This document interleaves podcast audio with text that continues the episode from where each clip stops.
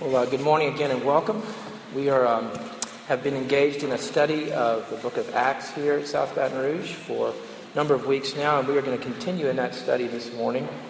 Uh, we're going to pick up at verse 1 of chapter 6 and look at the first seven verses of that chapter. So um, it is in your bulletin if you want to follow along, but you may want to get out a Bible and follow along there. In some ways, I think that's probably better overall, better practice for us if we can do that. But we've got it in the bulletin if you need it. Now, one of the things that we've said about this book uh, a few different times along the way, but one of the one of the summaries that we've employed is to say that this book records for us both the geographic and the geometric progression of the church during the first 30 or so years after Christ's resurrection and ascension into heaven. Uh, in fact, in the first chapter of this book, verse 8 of that chapter, we get kind of a preview of the whole structure of the book in one verse when it says, uh, But you will receive power when the Holy Spirit has come upon you, and you will be my witnesses in Jerusalem and in all Judea and Samaria and to the end of the earth. Now, if you were to pull out a, a map of Palestine back in the day and see, uh, you would see how there is actually an expanding geographic field indicated by those words and the progression of those words, with Jerusalem on one end, the ends of the earth on the other. And thus far in this study, we've been focusing on that one end, the Jerusalem end, starting to work our way outward to larger and larger areas. Um, the passage before us this morning comes at the end of really the Jerusalem section of the narrative. And so it's in some ways, these are kind of some closing remarks on that section talking about the ministry in Jerusalem. Uh, but uh, from this point forward, we're going to see uh, some things change. There's going to be uh, a number of events surrounding a man named Stephen, whose uh, life and brief ministry uh, was, necess- un- even though brief, was um, nevertheless very impactful. And we will see how the things that happened through him and to him were used by God to move events to the next phase of the church's expansion in those early years. That's a little bit in front of us, but before we look at the passage before us this morning, which uh, sets us up for that, uh, let me just invite you to pray with me. Let's pray together. Father in heaven, we look to you, um, reveling in the grace that you have shown us, and yet daring to ask for more grace this morning, not because we don't appreciate the grace you've shown us, but because we just need it all the time. And this morning, Father, we need the grace of understanding and insight into what you're saying to us in your word.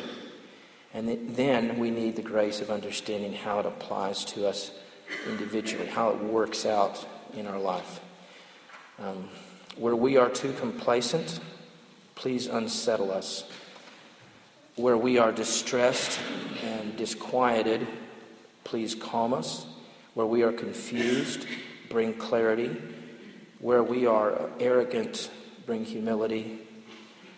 With the precision of a surgeon, would you please use these truths like the scalpel that they are to cut away from us uh, anything and everything that does not resemble our Savior, and so to restore our fallenness and to perfectly form and display your image in us. And we ask this in Christ's name. Amen. Again, the passage before us this morning is Acts chapter 6, verses 1 to 7. Let me read that to you. And uh, as I uh, say that, I want to remind you that what I'm about to read is God's perfectly reliable and completely uh, sufficient and trustworthy word. Luke writes Now, in these days, when the disciples were increasing in number, uh, a complaint by the Hellenists arose against the Hebrews because their widows were being neglected in the daily distribution. And the twelve summoned the full number of the disciples and said, It is not right that we should give up preaching the word of God to serve tables. Therefore, brothers, pick out from among you seven men of good repute, full of the Spirit and of wisdom, whom we will appoint to this duty. but we will devote ourselves to prayer and to the ministry of the word. And what they said pleased the whole gathering, and they chose uh, Stephen, a man full of faith and of the Holy Spirit, and Philip, and Prochorus, and Nicanor, and Timon, and Parmenas, and Nicolaus, a proselyte of Antioch. These they set before the apostles, and they prayed and laid their hands on them. And the word of God continued to increase, and the number of the disciples multiplied greatly in Jerusalem, and a great many of the priests became obedient to the faith. Uh, fairly simple structure, I think, in the passage. Three things I want us to think about this morning that is, the problem that we see, the response to the problem, and what the result looked like in that day. Firstly, I want to think about the problem. What was the problem? Uh, what, one way of describing it would be to say that the church in Jerusalem was experiencing some significant growing pains. Uh, as we've seen in the previous passages, uh, that God has blessed their work. He's worked through them uh, daily, as well as in sort of big, wet, splashy ways on a number of occasions. And God has used these apostles to draw thousands, literally thousands of people into the church. And, uh, and as these people responded to the gospel, uh, they found themselves to be part of this rapidly expanding community and this network of believers that was surely spreading throughout the city. And in those early days, uh, Acts tells us one of the things that characterized this burgeoning church was the way that the individual members were involved in each other's lives and the ways that they were sharing their possessions and they were drawing from their own resources to take care of one another. I mean, it was a, it's a beautiful picture of community, of a church community, uh, loving one another and being the way that we ought to be. Uh, unfortunately, the church has grown so rapidly, especially in those early days, that it began to actually outpace its infrastructure. Uh, there were not enough leaders. And along with that, there wasn't enough structure to be able to respond to the growing needs. Acts 6 records one specific example of an area in which the church was struggling to keep up with this expanding situation, uh, namely the care and provision for widows in the church. Now, uh, back in the day, uh, the ordinary procedure for the care of widows, the Social Security system was that they would be looked after by their own families. And as long as that was possible, at least. In the event, however, that a widow had no family to help or the family died and, and she was destitute, it was the church's responsibility then to look after her and take care of her. Well, it's apparent from the passage that there were a number of widows being looked after in this Jerusalem church, and that number was growing all the time. And while there may have been more than two categories, I think likely there were more than two categories. Uh, in this account, there are uh, at least two that we know of, and that is there this one group, uh, two groups into which all these widows fell, or a number of the widows fell, and that is there, there's a group called the Hellenists, and uh, which is composed of, most likely of people who, uh, whose main language was not Hebrew, but Greek, and uh, who, who uh, did not speak Hebrew at all, possibly, and who had probably grown up in a Greek culture and adopted maybe a great deal from that culture. The Hebrews were Jews who spoke Hebrew or possibly Aramaic and who had likely not adopted as many influences from the Greek culture. And so they might be regarded as the purest or the more purest forms of Jews, and who maybe, because of that fact, did not always look kindly uh, toward the Hellenist Jews with the Greek origins. And the opposite was probably true as well. It's probably a two way street. Some of the Hellenist Jews may have looked down upon the Hebrew Jews because they seemed isolated or maybe out of touch with their context. At any rate, and again, there was, this problem that had arisen, and it was related to the distribution of food that was taking place in the Christian community. And so uh, that description that appears earlier in Acts of, of them taking care of one another, that's sort of describing this, this situation in a general way as we read about Christians sharing their possessions. And uh, this included the sharing of food with one another. And all of that's a good thing. Um, and it is a beautiful picture of Christian community in action. But it, while it may have started out pretty smoothly, um, as the church's rolls uh, grew, and as you know, hundreds of people and sometimes thousands of people came in overnight, literally, um, then they began to struggle to deal with this situation in a completely equitable fashion. Uh, and so the passage says, In these days, when the disciples were increasing in number, a complaint by the Hellenists rose against the Hebrews because their widows were being neglected in the daily distribution. As those words indicate, eventually it came to light, either by some of the widows themselves who were being neglected, or possibly by someone who noticed that they were being neglected, or both. However, it happened, it came to light that they were missing out in the food distribution. Some people were getting help, some widows were not. And not only that, the pas- passage tells us that it was the Hellenist widows who were missing out. So there was a pattern to the neglect that was taking place, a pattern that was picked up on, reported to the apostles. Now, commentators have discussed this fact that there was a patterned neglect taking place, and some of them have wondered out loud what, if anything, this meant. You know, was this evidence of some uh, ongoing or incipient racism in the church? Maybe. Uh, or was it evidence of a, a, kind of elitism in the church? That's possible as well.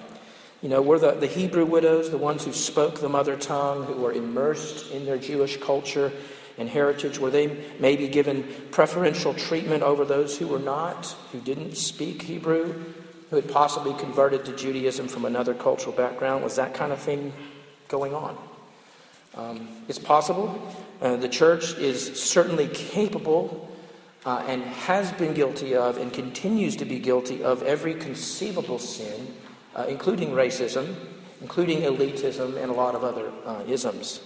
However, it seems to me that if that were the case, if that were the underlying uh, issue here, that more would have been said about that in this passage. It seems that if that was the heart issue, then the apostles would not have just used the sort of organizational language to talk about this problem, which is exactly what they did. So, as an alternative view, uh, it's possible, you know, that the neglect, and I think even the patterned neglect, could simply be a result of the dynamics of the situation. Uh, you know, if the, the particular food provision ministry was initially being overseen and managed by the apostles, right, the 12, then it would make sense that as they saw needs and responded to needs that they among the widows that they would most likely and most naturally see and run into those things in their own natural networks their own natural relational networks and the relational web. And given their own hebrew background and origins they would have ended up ministering to a lot of hebrew widows just following those natural networks. And then the numbers started pouring in and the church is growing by leaps and bounds, thousands coming in, and, and not to mention this, the daily response of the, the individual ministries of the apostles. So it's not hard to imagine in that kind of scenario how people might fall through the cracks, but not necessarily through any intentional uh, pattern neglect. You know, it's not hard to imagine how the apostles trying to juggle the meeting of practical needs with their continue. See, this whole time the church is growing and they're trying to keep preaching and and healing, and the church is growing, they're trying to meet these needs, and they're running back and forth, and they're, they're kind of running out of steam, and, and, and the reach can only go so far. And all of that's going on. And so, you know, it's not difficult, at least to me, it seems, to see how whole segments of the growing community might have been overlooked from time to time as the church struggled to deal with the phenomenal growth that was taking place. And, and please note, we're talking about a, a good church here. The Jerusalem church was a good church, was a growing church, a strong and getting stronger church. And still, it had these kinds of problems. You know, it's a good church, but opportunities were being missed. It's a good church, people were being overlooked. It was a good church, but some stomachs were empty. It was a good church, but feelings were being hurt. So that was the problem, the Hellenist widows being overlooked in the food distribution. What do the apostles do about it? How do they respond? Several things I want to highlight in answering those questions. Uh, first of all, they responded in a way that shows that they recognize a need for a division of labor. Uh, verse 2 And the twelve summoned the full number of the disciples and said, It is not right that we should give up preaching the word of God to serve tables. Therefore, brothers, pick out from among you seven men of good repute, full of the Spirit and wisdom, who will point to this duty, but we will devote ourselves to prayer and to the ministry of the word. And what they said pleased the whole gathering, that's the Hellenists and the Hebrews together. And they chose Stephen, man full of faith and of the Holy Spirit, and Philip and Prochorus and Nicanor and Timon and Parmenas and Nicolaus, proselyte of Antioch. And they set these before the apostles, they prayed for them, and they laid their hands on them and sent them out. Now, there are, as always, a number of things to notice um, in any, any passage like that. Um, for one thing, this response, uh, I think, seems to support the suggestion that whatever was behind the food distribution problem, it likely wasn't the result of some intentional targeted neglect of one group by another in the church. Because, again, if that was the case, it seems like the apostles would have said more than what they did here. But they didn't. They didn't talk about people acting hatefully. They didn't talk about people acting prejudicially and how they needed to stop that. They talked about the situation from a logistical or a giftedness perspective they talked about the way that the current situation was causing them, the apostles, to have to actually pull away from and neglect their primary calling, which was to pray and to preach the Word of God. And in noting all of this, you have to understand, uh, in pointing these things out, the, what the apostles aren't saying. And we need to be clear on what they're not saying. The apostles aren't saying or suggesting by their comments that, that their ministry was superior uh, they were not saying or suggesting that the ministry of serving tables was somehow beneath them, right? The, the, the apostles' perspective on these matters is, I believe, uh, very clearly reflected in later writings by the apostle Paul, places like 1 Corinthians 12, Romans 12, which have a lot to say about the church and how it ought to function and how it ought to look. And in those passages, maybe you remember, the apostle Paul uses the analogy of the human body to talk about the body of Christ.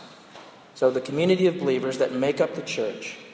And amongst other things, Paul says, uh, he talks about how the human body has many different parts and how all of those parts are necessary, how each individual part needs and relies on all the other parts for the body to be uh, one whole and to function as it should. So, you know, asking or expecting a hand to function as a foot is not good for the hand or the foot, or for the whole body, for that matter. By the same token, for the apostles who were appointed to preach the word, and so maybe they were like a mouth, uh, to have more and more of their time occupied by taking care of the widows, so maybe more like a hand, that sort of situation, if you allow that to continue, will not be a good thing for the apostles, for the others that are ministering, or for the, the church as a whole. It will not be a good thing for that to continue. Of course, that isn't to say that the apostles couldn't involve themselves in other aspects of the church's life and ministry. They could, and no doubt uh, did. But when those other things started to take them away from doing what their primary role was to be, then that's a problem. Um, now, maybe things hadn't quite developed to that level of complete dysfunction in the Jerusalem church by the time we read this account, but the writing was on the wall. And I think the apostles could see it coming very rapidly. And so the, the principle that is, I think, here applied to the apostles, that principle is equally applicable in other directions as well. In other words, it's not just the apostles' ministry of the word that needs protecting, right? The ministry roles of others in the body of Christ are equally in need of protection. Right? There ought to be in the church, there ought to be a generalized concern to do those things which enable people to best carry out their role in the body of Christ. Uh, and to not hinder them in that way. And that applies to those who serve as elders or deacons, to those who lead studies or small groups, who work with youth, those who lead in singing or playing instruments, who head up certain ministries or outreaches on behalf of the church. That principle applies. So, the first thing to see about the apostles' response is to say that they recognized that there was a need for a division of labor in the church for people to understand and to value and then carry out their differing roles in a way that helped the whole church benefit. A second thing to see about the apostles' response is this they saw a need for the church, that is, the church members. They saw it as important that the members actually were involved in sorting out this problem and addressing this need. Uh, to put it another way, they, they trusted, they actually entrusted the church with the responsibility of selecting from amongst themselves persons that would address the widow food distribution problem. Uh, that isn't to, that, you know, that's not to say that they were completely removed from the process. They weren't. I mean, they, they're the ones that determined that it needed to happen, that uh, some of these men needed to be set apart. Uh, they determined how many should be set apart, seven, and then they determined what the selection criteria for setting them apart ought to be. So they're very much involved, but when it came to the point of actually choosing the people, he said, That's your job. You, congregation, that is your job to pay attention to what we said and to choose well in this area. Nobody was assigned to them, they had to be chosen. And that process, the process of congregations choosing their leaders, was later enshrined in the New Testament by the Apostle Paul when he wrote his letter to Timothy, the pastor of the church in Ephesus. In chapter 3 of 1 Timothy, Paul provides two different sets of criteria one for elders and another for deacons. And he does that because he wants the Ephesian congregation to know what they ought to be looking for when it comes to church officers. And so he gives them a list and he gives them a list of externally observable criteria. Like he doesn't expect any of the people to be able to look into somebody's heart and see these invisible qualities about people. All the criteria he gives are externally observable criteria and measurable criteria. And so, uh, so that people could, could take a list like that and they could say, well, yeah, this person really matches this description, or no, I, I don't see a lot of correspondence between these things and this person there. You've heard me say this many times in the past, but that's never stopped me before. So it's like the slipper in the Cinderella story, right? So uh, the prince is going around trying to find uh, this woman that he's in love with, and he tries it on all kinds of different women until he finds Cindy. And then, you know, they run off happily ever after. And so, in a similar fashion, right? In a similar fashion, uh, Paul wants his, uh, the people in Ephesus to take this list and use it like a mental slipper and try it on all sorts of people until you find a good fit. And you say, ah, I found an elder. I, I found a deacon. I found another elder. That's how he wants them to use it, just like in the Cinderella story. And what that means is, among other things, is that congregations have tremendous power and tremendous opportunity in this area. A congregation has the ability to set trajectories for its church. And those can be good trajectories or not so good. They can, they can set one uh, that will be wise or one that will be foolish as they determine those who they are going to set apart amongst themselves as leaders, those whom God's already gifted and He wants you to just notice and identify them and set them apart for that task. The Jerusalem church, back in the day, this passage, this story is right there. They're at that point where they're exercising this tremendous power and privilege and responsibility. And so this is a crucial moment in the life of the early church. Absolutely crucial. This is like the first class after the apostles. So important that they get this right. Which leads to the other thing I want you to notice, and that is the criteria that they're given to help them in this selection process. The apostles tell the people that for the task that they've identified, there are three things they need to look for. Firstly, needs to be a guy who has a good reputation, he says, of good repute, is the wording of the passage. And please note, uh, the passage doesn't say where. It doesn't say in what context he is to have that good reputation. Uh, it doesn't say he has a good reputation in the business community. Uh, he should have a good reputation uh, in his neighborhood. Uh, it doesn't say any of those things. It just says men of good repute. And I, I think that's for a reason. I think it's purposely vague. Because with this criteria stated as it was, what the apostles are saying is this choose men that have a consistently good reputation wherever you look in their life. Don't set apart a guy whose neighbors or friend or family or work colleagues would be surprised to discover he was a leader in the church. The second criteria is full of the Spirit. They're known to be spiritually minded men, godly men, whose life displays the fruit of the Spirit.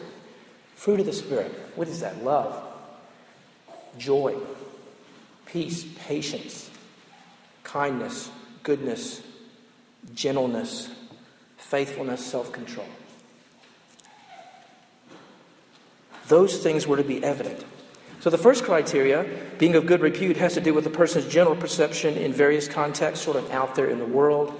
The second criteria has to do with the person's perception amongst the people of God, who know about these things like being full of the Spirit, who understand what that looks like and what to look for. And the third criteria is full of wisdom, which I think here is referring to practical wisdom.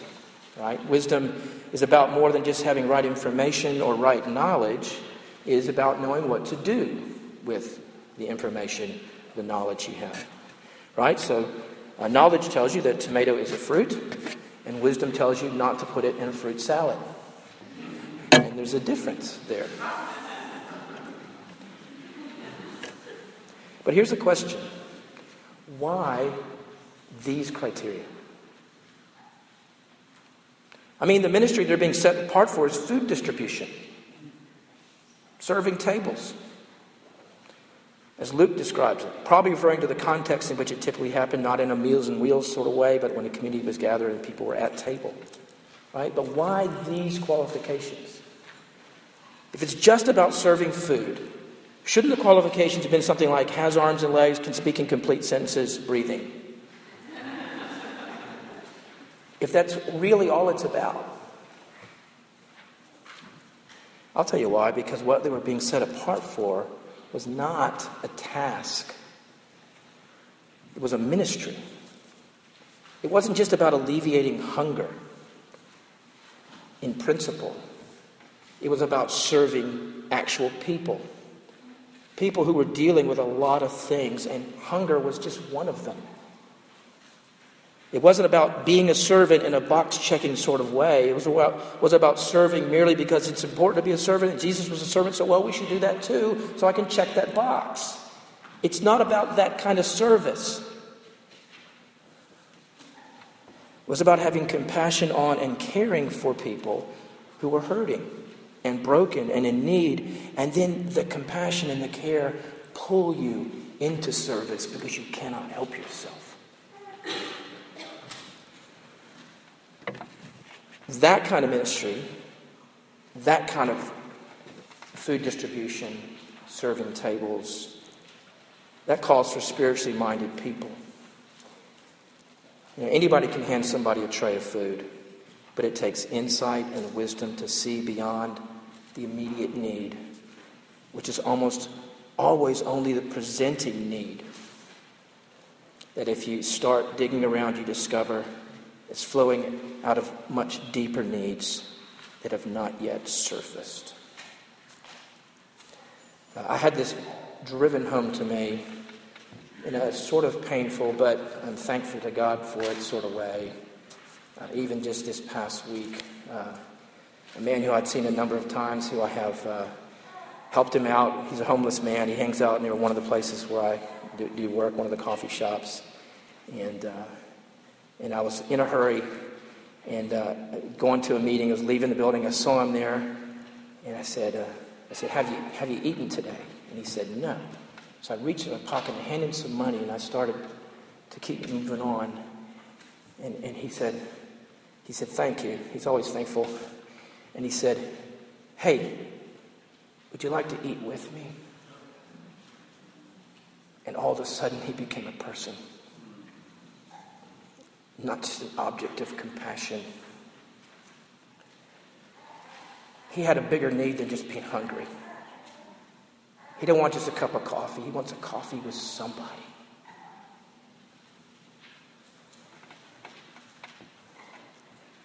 Knowing these things, the apostles set the bar pretty high, and they tasked the congregation with making good choices in this area, which they did, as later passages in Acts will confirm.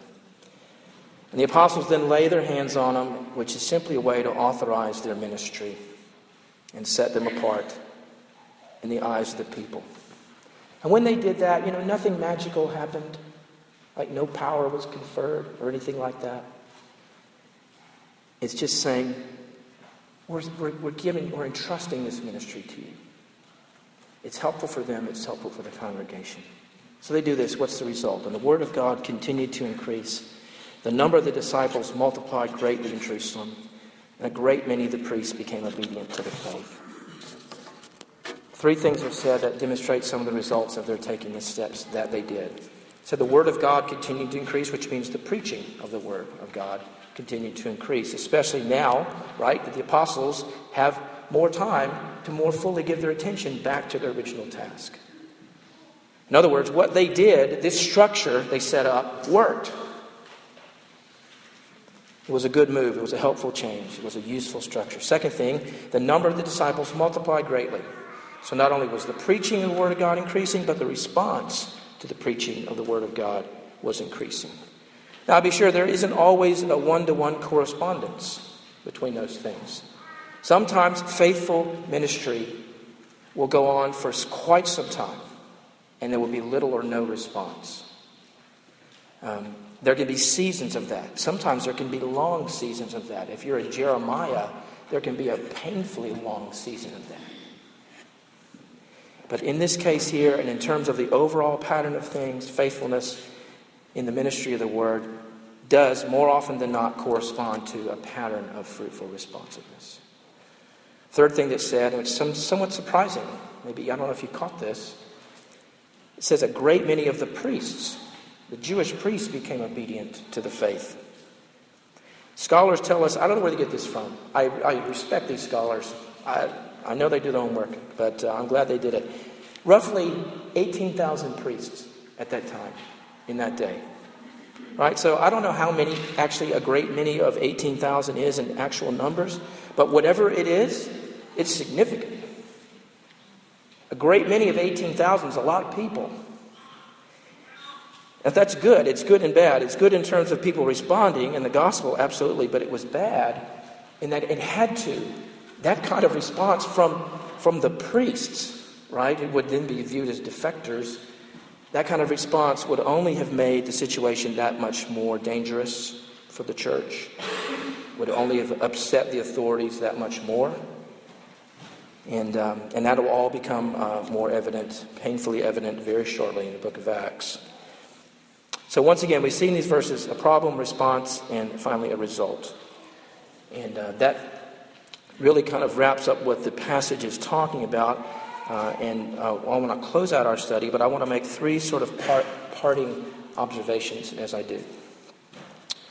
Uh, firstly, as you may or may not be aware, uh, this passage is one that is often seen as that which describes the origin uh, of the office of deacon in the church. Um, our own denomination takes that view of this passage. Uh, I have to say that personally, I am not convinced that that is the case. Um, I, I, see no evidence, it could be, but I see no evidence here that is absolutely compellingly conclusive in that regard. It may be the case, but if it is the case, then the picture of diaconal ministry and diaconal work that emerges both from this passage and from passages that follow from this as you look at the lives of some of these uh, possible deacons. But if you look at their lives, the picture that emerges there is bigger and more expansive than the shape that diaconal ministries have often taken in a number of our churches and in other churches outside our denomination. Uh, in many places, diaconal ministry has been reduced to dealing with money, dealing with buildings, dealing with property, and the spiritual aspect of the ministry and the people intensive mercy driven core of diaconal ministry has been severely curtailed, and in some cases, it's altogether missing. So, if we do take this, if this is the beginning of diaconal ministries, we would do well to pay really close attention and even better attention to what goes on here and what the shape was of their ministry and how they carried it out, not just in this passage, but in subsequent passages. A second observation flows out of that, and it's simply this. As Stott observes, this passage pushes us to consider and perhaps reconsider how we approach and think about this thing that we call ministry.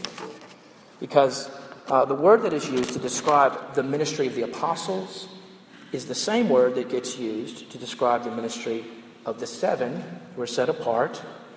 And I might add, it is the same word that is used to describe the ministry of individual persons in the church as they serve, as they encourage, as they help one another.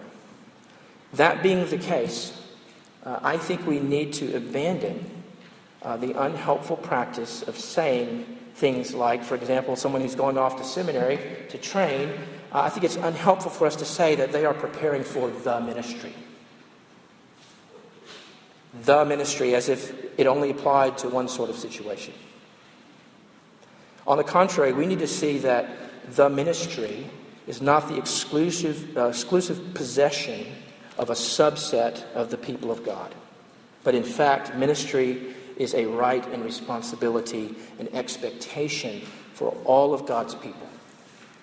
In our membership seminars, we talk about this. We uh, will use the language of sports sometimes because it's Baton Rouge. And in the church, we need to see ourselves as a, a, a collection of people who are either players or player coaches, but there are no spectators and there is no bench. Does that mean there are no distinctions? Absolutely not. There are. There are pastors and teachers and deacons and elders and people who are especially gifted in particular ways. There are roles and relationships and distinctions to be made and preserved and respected. But the difference between one person and the next in the church is and ought never be that one of them is seen as being in the ministry and one of them isn't.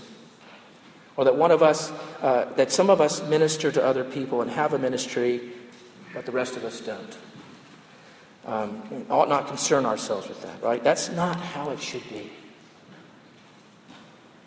Um, you've heard me use this illustration before, but I, and I've seen this church sign, uh, and it's always stuck with me that under the name of the church, in the space where it says minister, there's a colon, and usually there's a person's name there.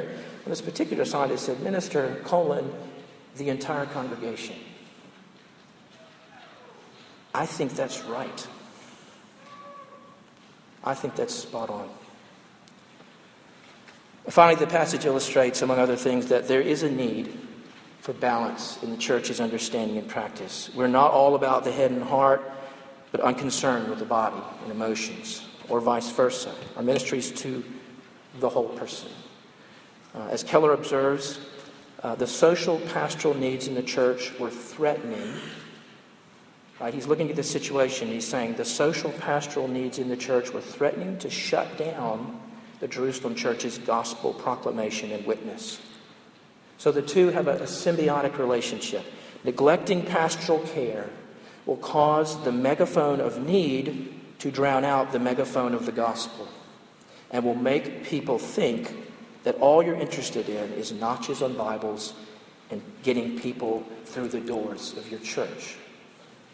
On the other hand, neglecting the gospel, tending to needs but not addressing the heart and the mind, will result in the church's stagnation, people not hearing the words of life and coming to the wrong conclusions about you what you're doing and why you're doing it and it will actually leave their deepest need. You can meet all their other needs, but you can leave their deepest need, their alienation from God, completely unaddressed. So we've got to have both. That balance has to be there in the church. Please pray with me.